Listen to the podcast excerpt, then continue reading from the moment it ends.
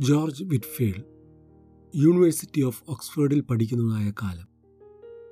Wesley സഹോദരന്മാർ എന്നറിയപ്പെടുന്ന John വെസ്ലിയെയും Charles വെസ്ലിയെയും പരിചയപ്പെടുവാൻ അദ്ദേഹത്തിന് ഇടയായി തീർന്നു അവർ കൂടി വന്നിരുന്ന ഹോളി ക്ലബിന്റെ ഭാഗമാകുവാൻ ജോർജ് വിറ്റ്ഫീൽഡിനെ ക്ഷണിച്ചു.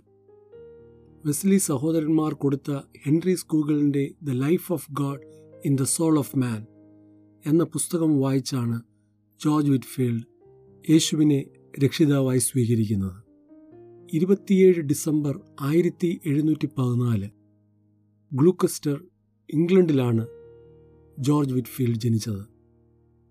മെത്തഡിസ്റ്റ് സഭയുടെ സ്ഥാപനത്തിനും ഫസ്റ്റ് ഗ്രേറ്റ് എവേക്കണിങ്ങിലും മുഖ്യ പങ്കുവഹിപ്പാൻ അദ്ദേഹത്തിന് ഇടയായിട്ടുണ്ട്. വളരെ ഉച്ചത്തിൽ പ്രസംഗിക്കുന്നതിനാൽ ഇംഗ്ലണ്ടിലെ പല സഭയ്ക്കകത്തും പ്രസംഗിപ്പാൻ അദ്ദേഹത്തെ ക്ഷണിച്ചിരുന്നില്ല.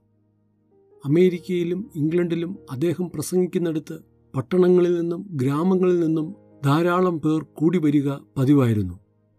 പാപികളെ മാനസാന്തരത്തിലേക്ക് നടത്തുന്ന പ്രസംഗങ്ങളായിരുന്നു അദ്ദേഹത്തിന്റേത്. മുപ്പത് സെപ്റ്റംബർ ആയിരത്തി എഴുന്നൂറ്റി എഴുപതിൽ ജോർജ് വിറ്റ്ഫീൽഡ് നിത്യതയിൽ ചേർക്കപ്പെട്ടു. അദ്ദേഹത്തിന്റെ ആഗ്രഹപ്രകാരം ജോൺ വെസ്ലിയാണ് അന്ത്യസംസ്കാര ശുശ്രൂഷയ്ക്ക് പ്രസംഗിച്ചത്. അൻപത് വർഷം കൊണ്ട് ഒരു കോടിയിലധികം ആൾക്കാരുടെ ഇടയിൽ പതിനെണ്ണായിരത്തിൽ പരം പ്രസംഗം നടത്തുവാൻ അദ്ദേഹത്തിന് സാധിച്ചു എന്ന് വിലയിരുത്തപ്പെടുന്നു.